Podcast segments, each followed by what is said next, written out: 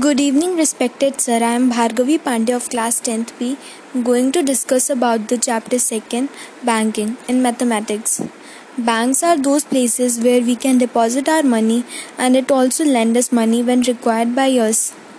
Apart from this, it also carries financial transaction business deals, provides traveler checks and foreign exchange. Deposit amount for safety and accept payments such as electricity bills, water bills, etc. To carry out these practices, we should have an account in bank.